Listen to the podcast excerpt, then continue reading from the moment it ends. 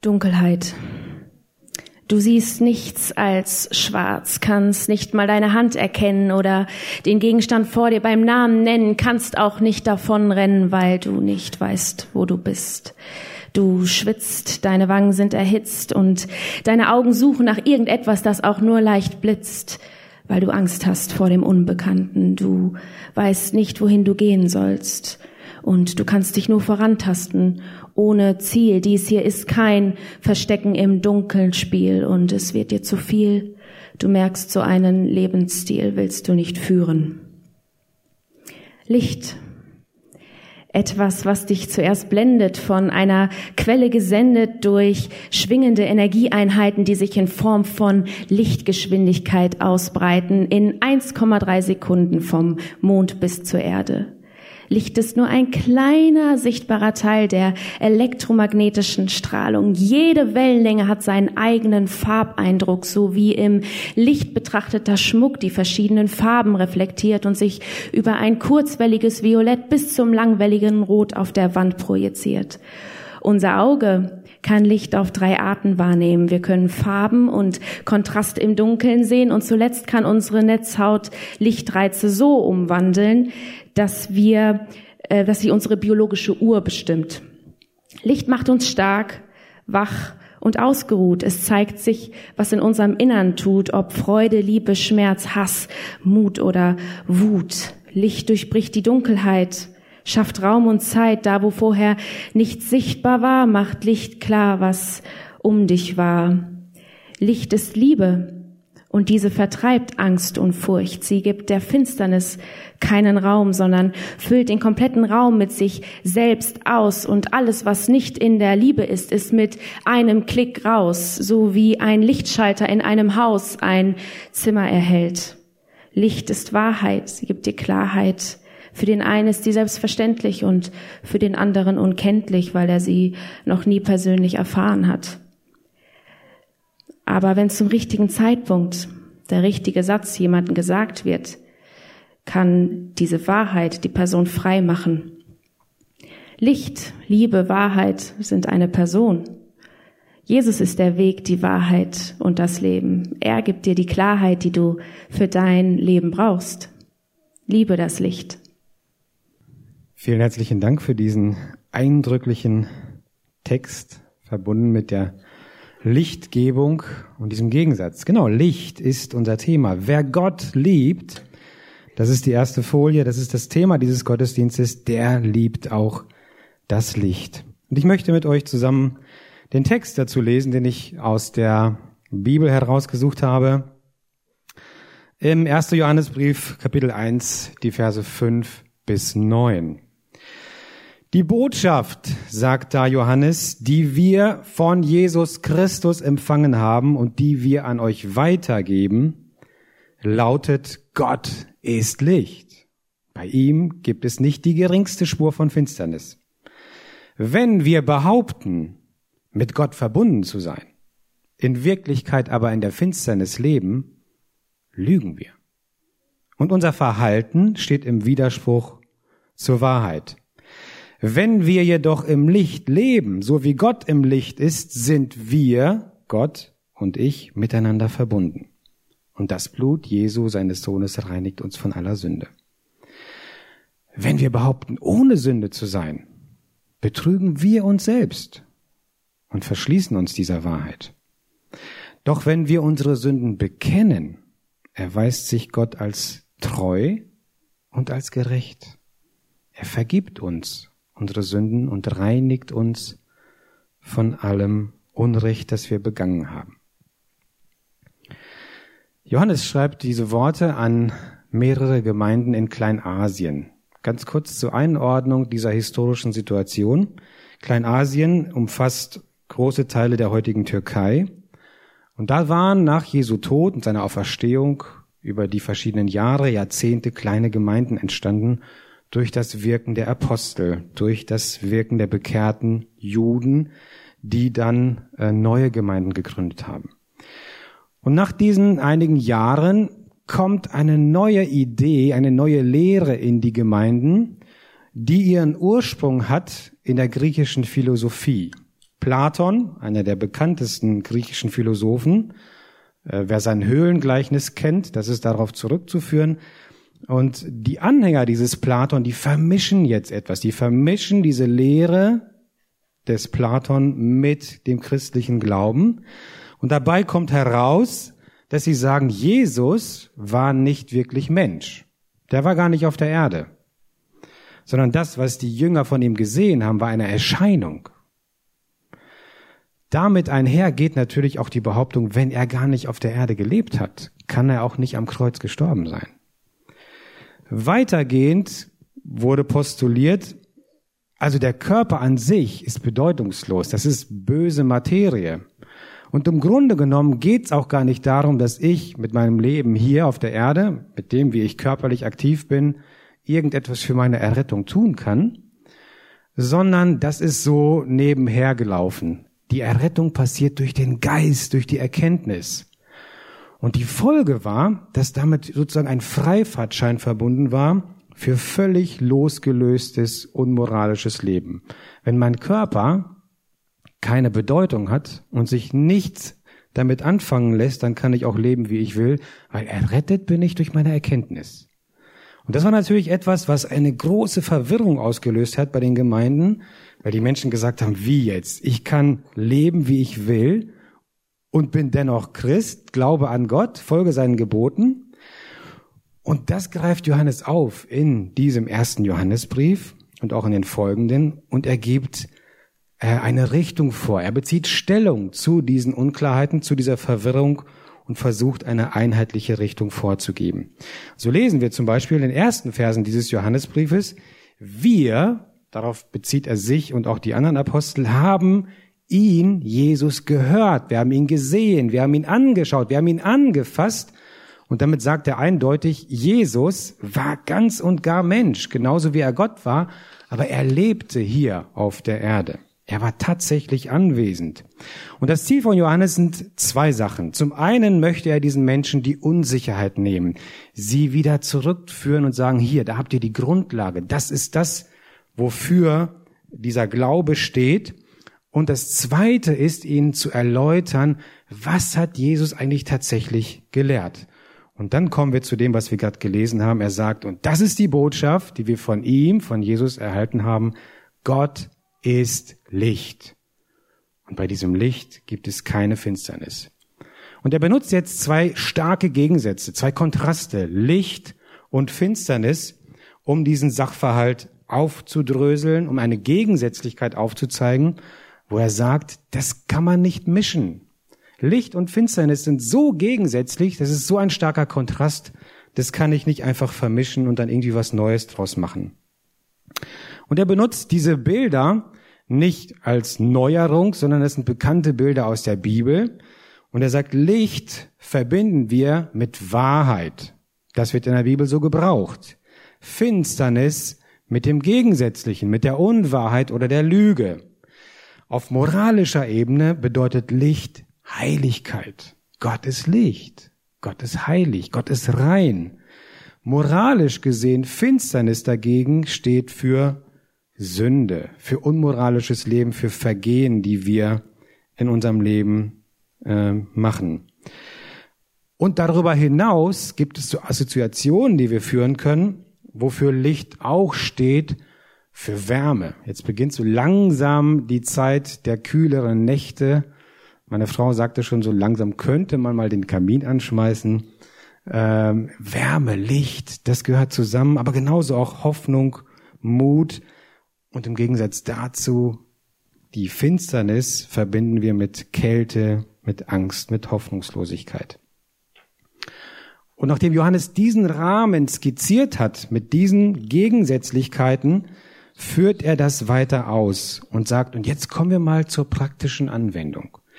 Wenn wir behaupten, sagt er in Vers 6, haben wir gelesen, mit Gott verbunden zu sein, in Wirklichkeit aber in der Finsternis leben, lügen wir. Und unser Verhalten steht im Widerspruch zur Wahrheit. Er gibt also den Menschen die Möglichkeit, sich selber und andere mit ihren Taten einzuordnen und zu sagen, was genau bedeutet das jetzt?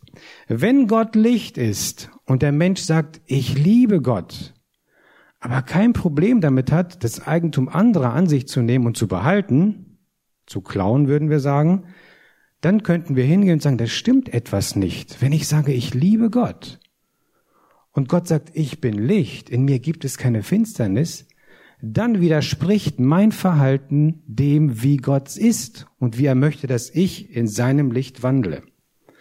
Er gibt also den Menschen Instrumente an die Hand, mit dem sie sich und andere überprüfen können. Dann geht's weiter. Nächste Variante. Er sagt, was ist aber, wenn jemand sagt, ich liebe Gott, Vers 7, und lebt auch tatsächlich im Licht? Also man kann das an seinen Taten, an seinem Leben ablesen. Die Folge ist, Vers 7, dann sind wir mit Gott verbunden.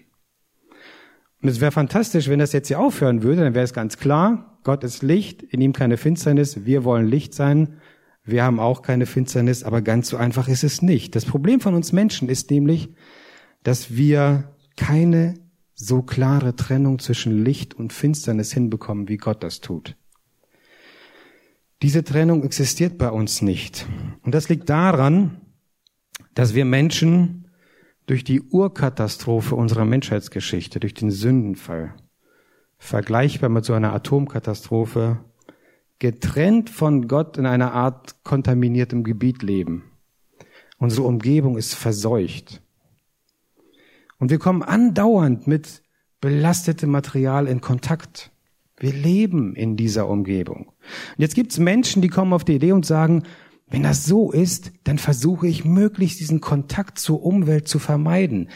Ich lege mir starre Regeln auf. Ich lebe mit Einschränkungen. Ich, ich sonder mich ab und versuche möglichst wenig Kontakt mit diesem ungesunden, mit diesem verseuchten Material zu kommen.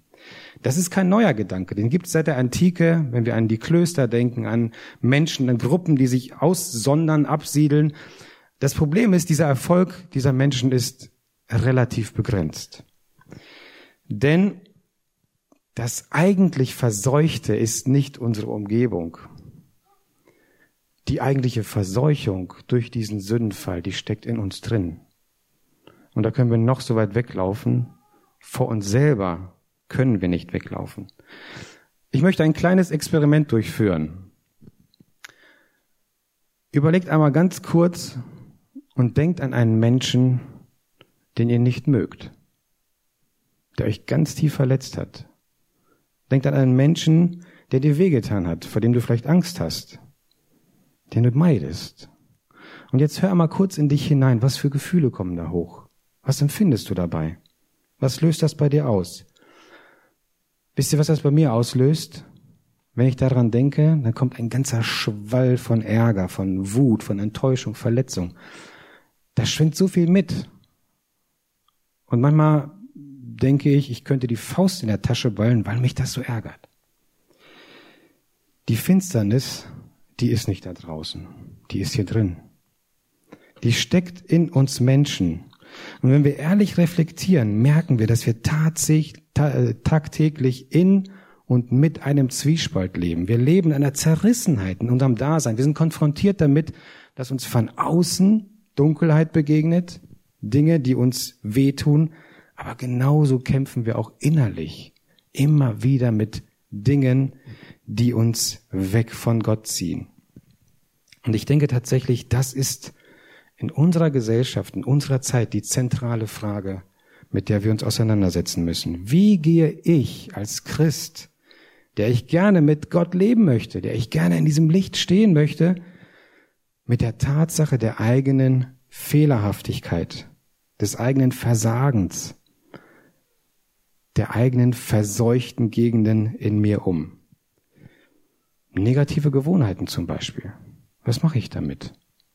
Mit Gedanken, die ich gerne loswerden möchte, mit Worten, mit Entscheidungen, mit Taten, die mir wehtun, aber auch anderen, die mich um meine Zukunft bringen. Die Bibel hat dazu eine ganz, ganz klare Haltung. Die sagt eindeutig, Sünde ist Sünde. Punkt.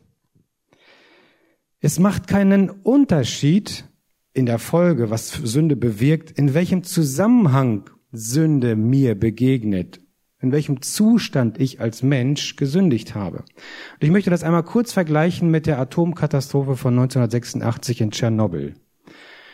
Da gab es eine Explosion im Reaktor und die Wissenschaftler, die wussten eigentlich ziemlich schnell, was das bedeutet, weil sie waren Kenner der Materie. Sie wussten, wenn dieser Reaktor kaputt ist, dann kommt tödliche Strahlung raus und verseucht das ganze Umfeld. Parallel dazu gab es eine Stadt, die war ein paar Kilometer weit weg. Die Menschen haben das gehört, haben das gesehen, sind raus aus den Häusern, sind näher zum Reaktor, weil sie dieses Schauspiel bewundert haben. Riesenfeuer, Riesenlicht, komische, tolle Strahlen, die in den Himmel äh, wandern. Sie wussten nicht, dass das, was ihnen da begegnet, tödlich ist, aber für beide Gruppen endete diese Begegnung tatsächlich so, wie wir es gesagt haben, nämlich tödlich. Sünde hat immer das gleiche Ergebnis. Es schadet uns, es tötet uns. Es ist eine Kontamination, die uns von Gott trennt. Wir lesen Vers 5, bei Gott ist keine Spur von Finsternis. Aber in der Folge sagt die Bibel, es gibt einen Unterschied, einen bedeutsamen Unterschied in dem, wie wir mit dieser Sünde umgehen. Und dieser Unterschied macht sich in der entsprechenden Haltung von uns Menschen sichtbar. Direkt nach dieser Explosion, hier seht ihr mal ein Foto von diesem Gebäude in Tschernobyl, ignorierten die Wissenschaftler, die verantwortlichen Menschen, dass dieser Reaktor zerstört war. Das muss man sich mal überlegen angesichts dieser Bilder. Die haben dann ganz bewusst Kollegen an diesen Ort geschickt mit Geigerzählern. Das sind so Geräte, die können die radioaktive Strahlung messen.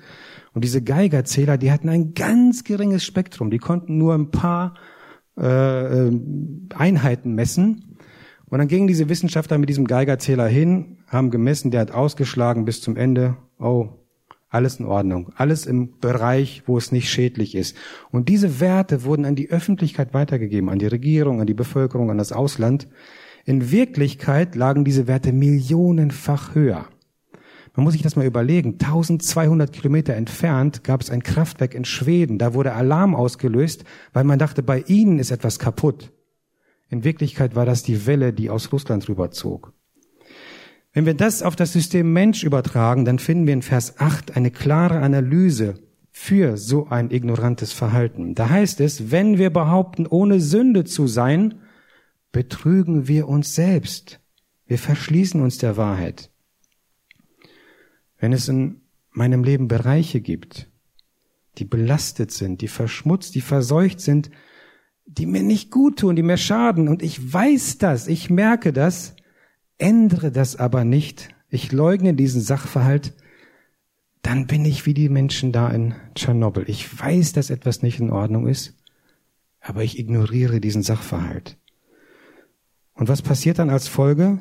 Der Abstand zwischen mir und Gott wird größer. Ich finde es sehr interessant, wie die Wortwahl in diesem Vers 8 ist. Da sind nämlich wir die Handlungsträger. Das Personalpronomen wir, wir, wir wiederholt sich. Wir sind diejenigen, die aktiv sind. Und das Verb drückt ja auch eine Aktivität aus. Wir behaupten, wir betrügen, wir verschließen uns. Das bedeutet, das passiert uns nicht unbemerkt, das hat uns niemand untergejubelt. Das ist unsere Haltung, die hier sichtbar wird. Und das lässt sich auch ziemlich gut visuell darstellen. Ihr seht, hier leuchtet schon seit einiger Zeit diese mitgebrachte Lampe neben mir. Meine Haltung gegenüber meiner Schuld und meiner Verseuchung in meinem Leben beeinflusst automatisch meine Haltung gegenüber dem Licht. Wenn mir bewusst ist, dass Gott Licht ist, und das sagt die Bibel sehr klar und eindeutig, und dass er Sünde hasst, ich aber mit meiner Finsternis in mir leben kann, ich das akzeptiere, mich dran gewöhnt habe, nehme ich Gott, das Licht, nicht ernst. Innerlich drehe ich mich weg von Gott.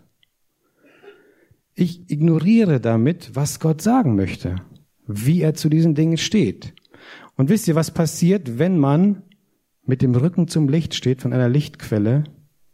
Diese Lichtquelle wirft einen Schatten, beziehungsweise ich werfe einen Schatten und ich blicke jetzt in meinen Schatten. Ich blicke in Dunkelheit, da wo es dunkel und schwarz ist. Nicht mehr das Licht, gibt mir Orientierung, sondern Dunkelheit, Finsternis. Und je mehr sich da ansammelt, je größer dieser Schatten wird, desto dunkler wird es da. Und je länger, und das ist nämlich ein Nebeneffekt, ich in diesen Schatten blicke, desto vertrauter wird er mir, desto normaler erscheint mir das Ganze. Und das Geheimnis ist, dass wir Menschen niemals im Stillstand uns bewegen bzw. verharren können. Auf geistlicher Ebene bedeutet das, wir sind immer in Bewegung. Wir haben nie einen Zustand, wo wir sagen, so und jetzt bin ich so, jetzt bin ich so geworden, jetzt bleibe ich so. Entweder ich orientiere mich näher zum Licht oder ich orientiere mich weg vom Licht. Nur diese beiden Möglichkeiten habe ich. Und wenn ich mit einer Lüge, mit einer Unwahrheit, mit einem Missstand in meinem Leben zufrieden bin, dann ist das wie so ein dunkler Fleck. Jetzt könnte man sagen, na ja, ein Fleck ist ja nicht so schlimm, aber jetzt denk noch mal an diese Atomkatastrophe. Ein dunkler Fleck bedeutet hier, das ist verseuchtes Material. Das breitet sich aus. Das ist nicht einfach nur da und hält still. Es verseucht gesunde Stellen, es greift gesundes Gewebe an. Und die Folge ist dann, wenn ich mit einer kleinen Lüge leben kann und sage, na ja, das weiß ja keiner, ist ja in Ordnung, irgendwie kriegen wir das hin, dann bin ich auch bereit, mit einer zweiten Lüge zu leben, mit einer dritten, mit einer vierten. Und irgendwann sammelt sich eine ganze Herde von Lügen und für mich wird auch das normal. Und das muss uns bewusst werden. Ein geistlicher Stillstand ist nicht möglich. Entweder wir bewegen uns auf Gott zu oder von ihm weg. Und die einzige Möglichkeit, wie wir das überwinden, überwältigen können, ist, dass wir unsere Haltung ändern. Vers 9 heißt es, wenn wir unsere Sünden bekennen, erweist sich Gott als treu, als gerecht. Er vergibt uns unsere Sünden, er reinigt uns. Bekennen kann ich nicht, indem ich mit dem Rücken zu jemandem stehe. Wenn hinter mir jemand steht und ich rede, dann weiß der nicht, dass ich ihn meine. Bekennen bedeutet immer, ich drehe mich zu ihm hin. Das ist der erste Punkt. Der zweite Punkt, ich trete näher in den Lichtkreis, in seine Gegenwart. Ich bleibe nicht so, wie ich bin, ich verändere aktiv meine Haltung. Und wisst ihr, was dann passiert, wenn ich mich umdrehe? Mein Schatten liegt immer noch da. Aber ich blicke nicht in den Schatten, ich blicke jetzt in das Licht. Nicht der Schatten gibt mir Orientierung, sondern das Licht Gottes. Ich blicke nicht mehr in meine Dunkelheit, sondern in das Licht der Gegenwart Gottes. Und wenn wir das tun, Entschuldigung, das war richtig, dann erleben wir, wie dieses Licht, wie Gott uns auf zwei unterschiedlichen Wegen berührt. Gott umarmt uns, ohne Schuldzuweisung, ohne Groll, ohne Abneigung, ohne Gefühl, unerwünscht zu sein. Voller Liebe, voller Wärme und Zuneigung. Gott ist nicht derjenige, der uns dann wegstößt, weil wir so dreckig sind. Im Gegenteil, er wartet, dass wir zu ihm kommen. Aber Licht erfüllt noch eine zweite Komponente. Wir haben vor zwei Wochen unseren Flur renoviert oben. Und das ist eine ganz, ganz äh, weiche Gipswand mit ganz feinem Gips. Und ich war da am Streichen und vom äh, Treppenhaus zwei große Fenster, strahlender Sonnenschein, das ganze Licht flutete hinein. Und wisst ihr, was ich gesehen habe? Macken, Macken, Macken, noch mehr Macken. Jedes kleine Fitzelchen konnte man sehen. Es war echt anstrengend, weil ich dauernd nachschleifen, nachspachteln musste. Aber je weiter ich zurück in den Flur ging, wo weniger Licht reinfiel, desto besser wurde die Wand. Ich weiß nicht, ob das an meinen Fähigkeiten lag. Ich glaube eher am Licht. Wenn wir in dieses Licht treten von Gott, dann offenbart uns Gott Dinge, die im Halbdunkel verborgen sind, die wir vielleicht bis dahin ignoriert haben. Ich habe aber die Erfahrung gemacht, dass Gott mich da in keinster Weise bevormundet, dass er das nicht ausnutzt, unter Druck setzt, mich niedermacht, dass ich mich da krümme am Boden wie so ein Würmchen, sondern im Gegenteil, das ist wie eine liebevolle Umarmung, wie ein Papa, eine Mama, die sich nur freut, dass das Kind wieder da ist. Und wenn wir in diesem Licht stehen, mit all unserem Mist, mit all den Flecken, mit dem alles, was plötzlich so offensichtlich ist, dann bleibt uns eigentlich nur noch dieses Bekennen. Und dieses Bekennen geht dann so vor sich, dass wir sagen, wir bekennen und dann wird Gott aktiv. Er erweist sich, er vergibt, er reinigt. Gott vergibt, indem Jesus sein Blut für uns vergossen hat. In diesem Bild gesprochen, in dem Jesus diese verseuchten Stellen mit dieser tödlichen Strahlung rausnimmt, sie auf sich nimmt und uns davon befreit. Diese Aussage, wer Gott liebt, liebt das Licht, das ist manchmal ziemlich herausfordernd, weil Licht aufdeckt, weil Licht sichtbar macht. Dieser Prozess tut manchmal weh. Und zwar deshalb, weil darin Dinge offenbart werden, die wir viel lieber im Schatten verborgen hätten. Auch deshalb, weil Schuld und Scham nicht so einfach auszuhalten sind. Und weil der Teufel uns gerne in diesen Fokus des Schatten äh, entführen möchte, um uns hoffnungslos und perspektivlos zu machen. Und weil es mit dem Bekennen allein nicht getan ist. Die Bibel fordert uns mehrfach auf, nicht nur Hörer, sondern auch Täter zu sein. Also das, was ich sage, ich liebe Gott, ich möchte ihn lieben, auch zu tun, umzusetzen, uns verändern zu lassen, in unserem Wesen, in unserem Inneren, in unserem Denken, in unserem Verhalten, mit unseren Motiven, dass das sichtbar wird im Alltag. Und ich denke, wir sind oft ungeduldig, so kenne ich mich auch. Wenn ich eine Entscheidung treffe, möchte ich auch gerne, dass das sofort umgesetzt wird. Wir wollen Veränderung, aber am besten gleich und sofort und komplett. Und manchmal denke ich mir, wenn ich mir so Menschen, die gefühlt schon ihr ganzes Leben im Glauben stehen, Vorbilder sind, wenn ich mir die angucke, dann denke ich mir, so möchte ich auch mal gerne sein. Das möchte ich auch gerne erreichen. Und dann begeben wir uns auf den Weg und merken aber, dass wir in alte Muster verfallen, dass wir uns wieder umdrehen, dass wir wieder unseren Schatten angucken. Und das entmutigt. Das lässt uns manchmal zweifeln. Ist das das Richtige? Schaffe ich das? Lohnt sich das überhaupt? Und wir stellen vielleicht unseren Glauben in Frage. Aber ich glaube, wir vergessen dabei, dass jeder Entwicklungsschritt ganz, ganz viele kleine Zwischenschritte benötigt. Wenn wir unsere kleinen Kinder denken, die echt viel Zeit brauchen, bis sie krabbeln können. Und noch mehr Zeit, bis sie dieses Krabbeln dann ins Gehen verwandeln. Und noch mehr Zeit, bis sie dieses Gehen sicher beherrschen. Wenn wir das mal vergleichen und umwandeln auf das geistliche Leben, es ist völlig normal, dass man hinfällt, dass man umkippt, dass man sich wehtut, dass man falsche Entscheidungen trifft. Das Wichtige ist, dass wir uns immer und immer wieder daran erinnern, dass wir uns zum Licht drehen müssen. Dass wir nicht in unserer Entwicklung verharren und zufrieden damit sind, sondern dass wir wissen, Gott hat etwas Großes mit uns vor.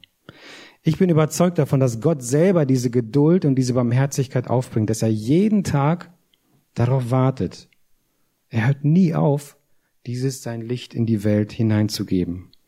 Und für uns heißt das, dass wir nie aufhören sollen, uns umzudrehen. Ich glaube, das ist eine tägliche Übung. Eigentlich müssten wir Wadenmuskeln haben wie sonst was, weil wir uns jedes Mal umdrehen müssen, in dieses Licht schauen müssen. Denn Gott ist Licht und wer Gott liebt, liebt das Licht. Amen.